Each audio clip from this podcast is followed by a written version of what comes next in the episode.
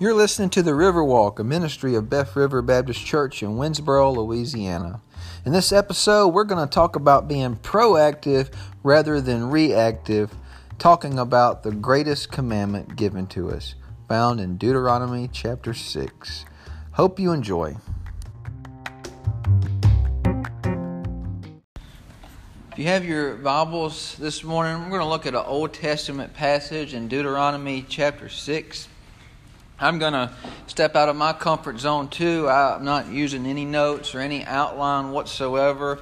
Just feel led to do that this morning.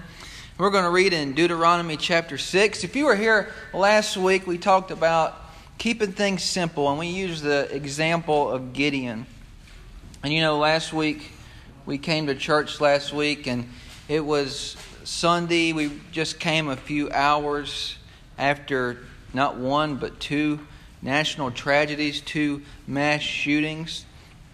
And I always notice a pattern after something like that. It's always a, a swift reaction. It's always the why question why has this happened? Why has this happened?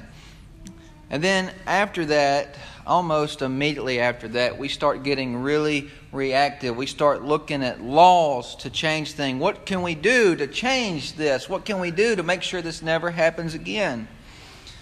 And I just I thought about that. You know, I spent a lot of time in a vehicle this week, and that's pretty much all I heard on the news about new laws. We're going to make a new law to change this. We'll change background checks this way or that way, or we'll change gun laws this way or that way, and we're going to find a way to change this, and we're going to help it. And it's not necessarily a bad thing. I mean, most of our laws we have come that way. Many years ago, when I was in school and I took a, a class studying aviation law, uh, the Federal Aviation Regulations, it's a book about as big as your Bible. And we were studying that, and I'll never forget my instructor said, Guys, I want you to understand these rules. These rules are written in blood. And, you know, it took me a second, but then I began to understand what he was saying. Something has to go wrong for us to make a rule about it, usually. For example, it probably wasn't always illegal to be drunk and drive. Then somebody said, hey, these accidents are happening, so we need to make it illegal. Probably wasn't always a speed limit. And somebody said, hey, we need to slow the speed limit down in this area. That's how we get our laws. We're very reactive, we're not proactive. But what if this morning, what if I could tell you that there's a better way? What if instead of being reactive to things around us, we could be proactive?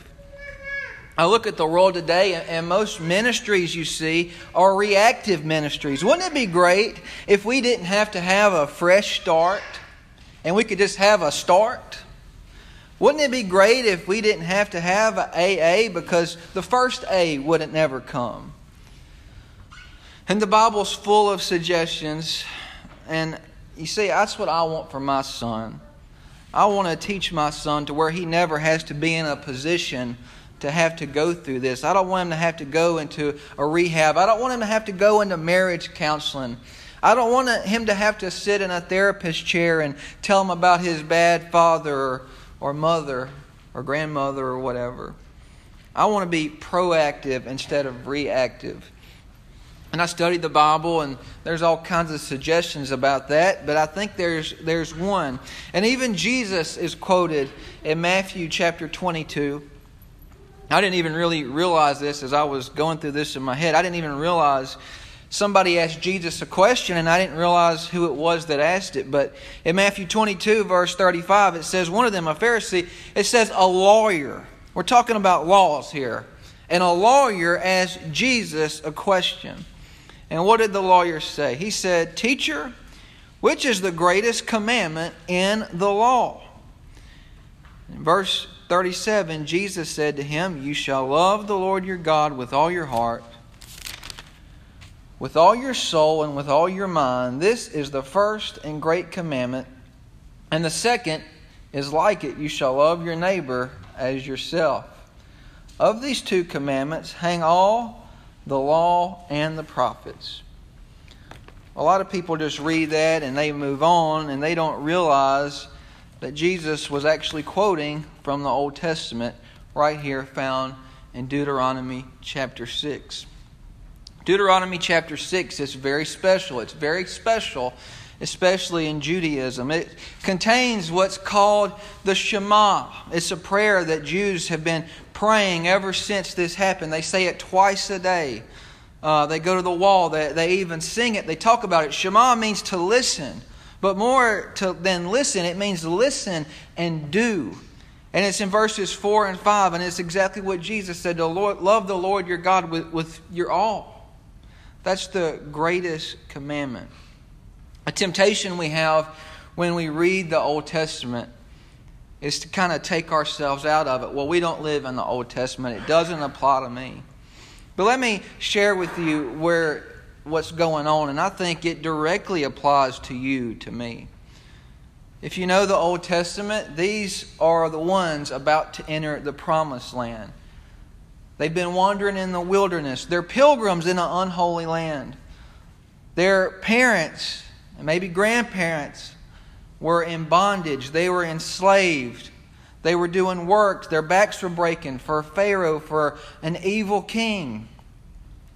Then God sent a Savior through the form of Moses. God sent somebody to deliver them out. And then they got delivered, and then here they go through the wilderness. And they've been in the wilderness a long, long time. And here they are. They're just about to enter the promised land, but they're not there yet. So, what does that have to do with us? Well, if you're here today and you're a born again believer, if you put your trust in Christ, at one point, at one point in your life, you were just like these Israelites. You were in bondage. You were enslaved. You were in the chains of sin. And maybe you didn't even know how bad it was at the time. But finally, one day, you met the Savior and God broke the chains. Praise the Lord. God broke the chains.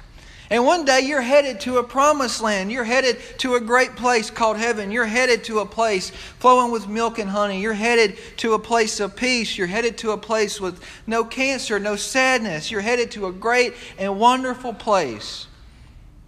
But guess what? You're not there yet. Right here today in 2019, Boeuf River Baptist Church in Liddieville, if you're a born again believer, you're in between. You're in between the bondage and the slavery, and you're in between a great heaven that awaits us. And the truth be known, we are all pilgrims in a very unholy land. So, if ever, if ever there is a place in the Bible that we should be able to identify with, it's right here in Deuteronomy chapter 6.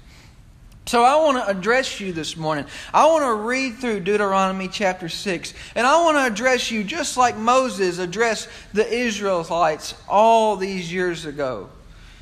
Just like all these years ago, he said, Guys, the promised land is right there. We've got all kinds of commandments to obey, and all kinds of things are going to happen in the future. But I'm going to tell you I'm going to tell you if you want things to be good for you, for your son, your daughter, your grandson, your granddaughter, listen. Shema. Listen, listen, listen. And I'm going to tell you exactly how it's going to all work out if you'll just listen. So, beginning in Deuteronomy chapter 6. Moses said, Now this is the commandment, and these are the statutes and the judgments which the Lord your God has commanded to teach you, that you may observe them in the land which you are crossing over to possess, that you may fear the Lord your God, to keep all his statutes and his commandments which I command you, you and your son and your grandson, all the days of your life, and that your days may be prolonged. Therefore, hear O Israel, and be careful to observe it, that it may be well with you, and that you may multiply greatly, as the Lord God of your fathers has promised you, a land flowing with milk and honey. Hear, O Israel, this is it. The Lord our God, the Lord is one. You shall love the Lord your God with all your heart, with all your soul and with all your strength. That's it. That's the greatest commandment. Jesus referred to it, Moses referred to it. Moses said, Hear, O Israel. This, this is what I want you to know. The Lord our God is one. We've got a special God, a loving God, a God that's adopted you as his own. What a God we have. And here's the commandment that we love him and not just love him. We love him with all our heart, with all our soul, and with all our strength. Folks, let's be honest. We live in the land of the free. We live in what we call a Christian neighbor, uh, Christian nation. We live in what we call the Bible Belt. But can we honestly say that we love the Lord our God? And not just that we love Him, but we love Him with our all, with everything that's inside of us. Could tell you, I see people that love their country. I see people that love their president. And I see people that love their nation. I see people that love their vehicle. But I really, really wonder about people that love their God because I just don't see it like I believe Moses was talking about here. You see, loving the Lord our God like this requires us to invest time with Him. It requires us to, to talk with Him, to walk with Him. It, it requires us, it inspires us to be proactive with Him. Let me give you an example. I, I love my truck. I love my truck, so what do I do with my truck? I take care of it. I change the oil. I don't wait till it breaks to, to fix my relationship with it, you might say. Folks, our relationship with God, we shouldn't just run to Him after bad things happen. We shouldn't just run back to church after a relationship falls apart. We shouldn't just run back to church after we lose somebody close to us. We shouldn't just run back to church and run back to pray to God. We shouldn't react that way whenever a mass shooting happens. Well, sure, that's okay to do. But, folks, our relationship with Jesus, our relationship with God should be every bit as strong. Go back to 9 11. Great tragedy. Our relationship with God should be every bit as strong on 910 as it was on 913. Can you say this morning, can you honestly say with all your heart that you love the Lord your God like that? Do you love the Lord your God like you love your children? Do you love the Lord your God like you love your parents? Folks, a lot of times, a lot of times the, the silliest things keep us from coming and giving the Lord our worship. Well, we, we love the Lord our God, but you know what? To be honest, I, I love deer hunting a little bit more this Sunday. Next Sunday is a better day to, to worship. I love the, the Lord my God, but you know what? This Sunday I've got a ball game, or, or this Sunday I've got that. But don't even take in Sundays because it doesn't say the Lord to love the Lord our God just on Sunday. It says all the time, every day of the week. I promise you, I promise you, I promise you, church. In your workplace, in your school, if you are proactive with loving the Lord, absolutely everything falls in place. If I'm proactive with loving the Lord, well, then guess what? I'm going to find the spouse that He wants for me, not the one that I want for me. And guess what? Marriage is going to be a lot more simple that way. Doesn't mean it's going to be perfect, but it's going to be a lot more simple that way. If I love the Lord God with, with all my heart, with all my mind, and with all my soul, guess what? When school starts, it's going to be a lot easier to say no to the temptations that's coming at you all around.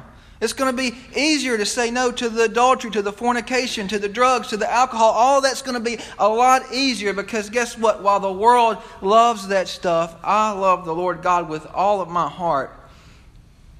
And decades from now, when your friends and your peers, they're all going to get the fresh start, you've already had the original start, and you won't have to worry about going through that.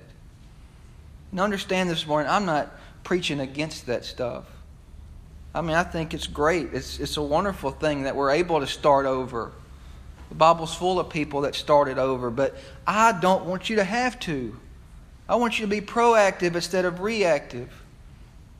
Moses continues on. He says, And these words which I command you today shall be in your heart. You shall teach them diligently to your children, and shall talk of them when you sit in your house and when you walk by the way. When you lie down and when you rise up, you shall bind them as a sign on your hand, and they shall be as frontlets between your eyes. You shall write them on the doorposts of your house and on your gates. Look what the picture is here. Fathers, you should talk with your sons and your daughters. Mothers, same things. Grand, grandparents, the same thing. This is a picture of a parent or a grandparent. This is the picture of a family coming together and talking about biblical things. It doesn't have to be deep theology. It is just a simple thing. Jesus loves me. This I know. How do I know Jesus loves me?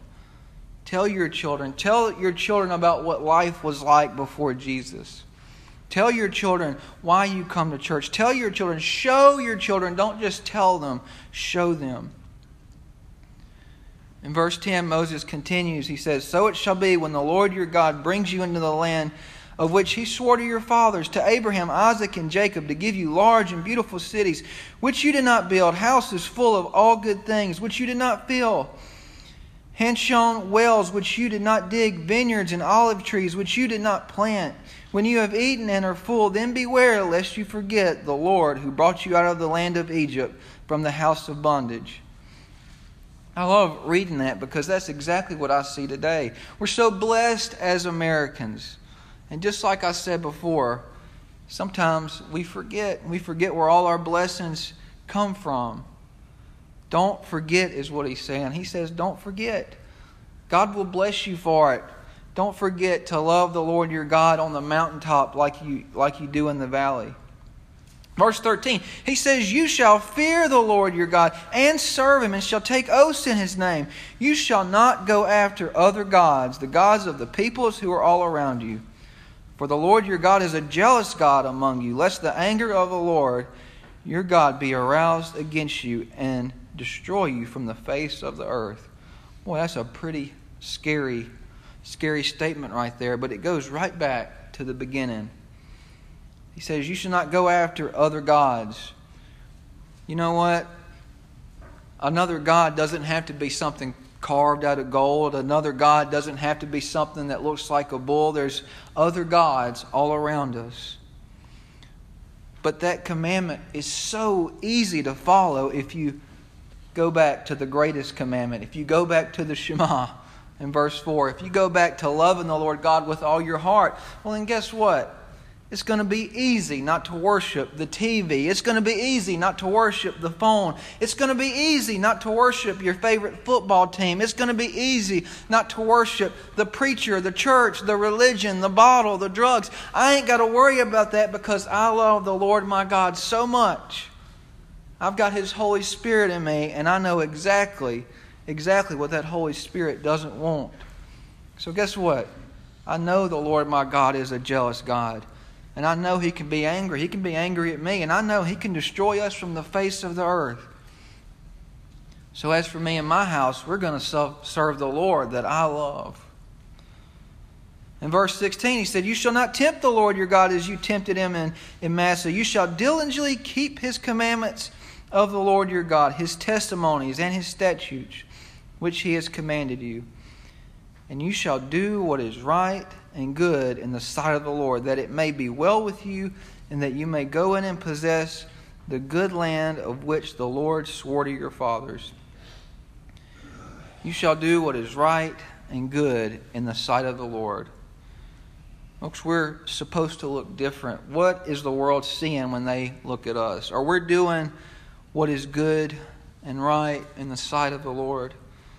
That means being honest. That means being a good employee. That means being a good student. That means being a good business owner. That means being a, a good patient at the hospital. That means being a, a good preacher. That means being a good church member. That means doing what is right. That means not cheating. That means not taking the easy way out. Folks, we don't need to forget that God is watching and the unholy world is watching everything we do. And God wanted His children to know it back then, and God wants us to know it today. Verse 19, it says, To cast out all your enemies before you, as the Lord has spoken. And I love this. I love this. You know, in verse 20, whenever you're living like this, you know what you do when you love somebody a lot? When, when you're in love with your wife, when you're in love with your children, used to all you did was talk about them, but now we do more than that. Now we put them on Facebook, Instagram, Twitter, and all that. It's obvious when you love somebody. It's obvious when you've got a story to tell. And what comes along with a story? What comes along with the story? Questions. Questions come along with the story. Uh, there was pictures we put a Jeremiah on yesterday, and already questions have been asked. Where was that at? What was he doing? Well, when you live like you love the Lord your God, when you talk about Him, questions come up. Your son or your daughter, your grandchildren, they'll ask you about things. And Moses didn't say if your son or daughter asks you, he says when they ask. Verse 20 When your son asks you in time to come, saying, What is the meaning of the testimonies, the statutes, and the judgments which the Lord our God has commanded you? Then you shall say to your son, We were slaves of Pharaoh in Egypt, and the Lord brought us up out of Egypt with a mighty hand, and the Lord showed signs and wonders before our eyes, great and severe, against Egypt, Pharaoh, and all his household. Then he brought us out from there, that he might bring us in and give us the land which he swore to our fathers. And the Lord commanded us to observe all these statutes, to fear the Lord our God for our good always, that he might preserve us alive as it is this day. Then it will be righteousness for us if we are careful to observe all these commandments before the Lord our God as he commanded us. You live a holy life. If you're proactive, you love the Lord God all your heart, you come to his house when the doors are open, you sing praises like you mean it, you read the Bible, people are going to know it and they're going to say, hey, why do you do that? Why do you do that? And you can't say that the Lord showed us signs and wonders leaving Egypt, but guess what? If you're a born again believer, you can say, hey, once I was lost, now I'm found. Once I was a slave to sin, now I'm a slave to righteousness. One time I had a past. You know what the problem is today? Many of us talk about a life with Christ with excitement, and now we talk about a life with Christ like it's the worst thing in the world. I mean, who wants to live like that? I mean, back, back without Jesus, back when I was in high school, I could drink a, a whole keg or I could drink a whole case and I could party all night, and college was like this, and boy, it was great. But then I found Jesus. Now I found Jesus, and that's just the way it is. I don't do anything fun no more. If that's the picture of Christianity, I don't even want it. The, the picture of life without Christ, yeah, uh, yeah, you may have drank like that. Yeah, maybe you, you slept around. Maybe you did all that. But the truth of it, you were lost. You were hopeless. You were in chains and it looked bad. But then Jesus came. Then Jesus came. Then, then I was baptized. Then I joined a church. Now I've got a church family. Now I've, I've got the best pastor in the world. I knew I'd get one. Now I've got a great pastor. Now I've got a great song leader. Things are great. I get to bring my children to church. They get to sit up and have a great children's teacher. Life is great now in spite of everything else. That's what being a Christian looks like. And, folks, if you live like you love the Lord your God, people will ask. And when they ask, tell them. Tell them what life was like and what it is like. Deuteronomy goes on, and, and, Moses gives more commandments and more commandments, and it's, it's based, it's all comes back to Deuteronomy 6, 4, and 5. I mean, I'd highlight it in your Bible, write it down, remember it, say it every day. That's something that the Jews do that I love. If you go on to Deuteronomy chapter 30, though, it's almost over. They're almost about to enter the promised land. It's Moses is about to go away, and he leaves them with the choice.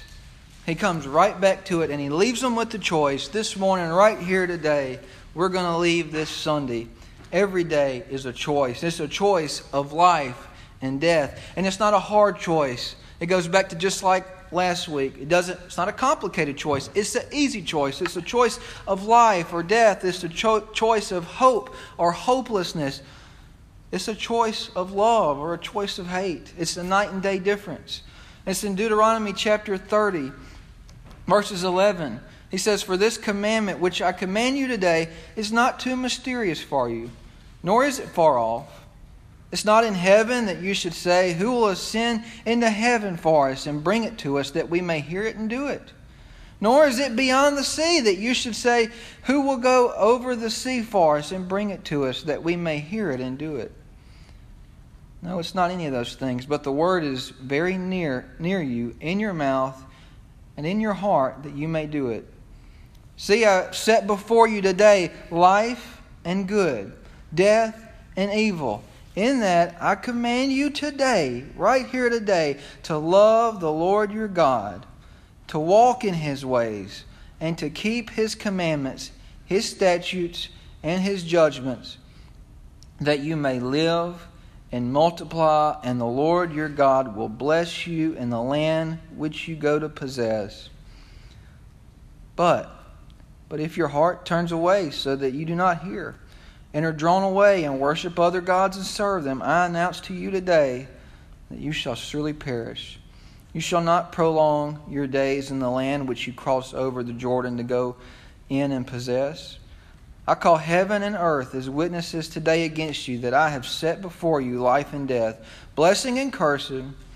Therefore, choose life that both you and your descendants may live, that you may love the Lord your God, that you may obey his voice, and that you may cling to him, for he is your life and the length of your days, and that you may dwell in the land which the Lord swore to your fathers, to Abraham, Isaac, and Jacob, to give them. Giving you a choice, the choice is yours. You can love the Lord your God you can have a relationship with Him. You can be proactive right now this morning. It's not a hard choice. To me, it's a very simple choice. Or, or you can say no. You could say no. You could say yes to the Lord and no to the world, or yes to the world and no to the Lord. What's it going to be?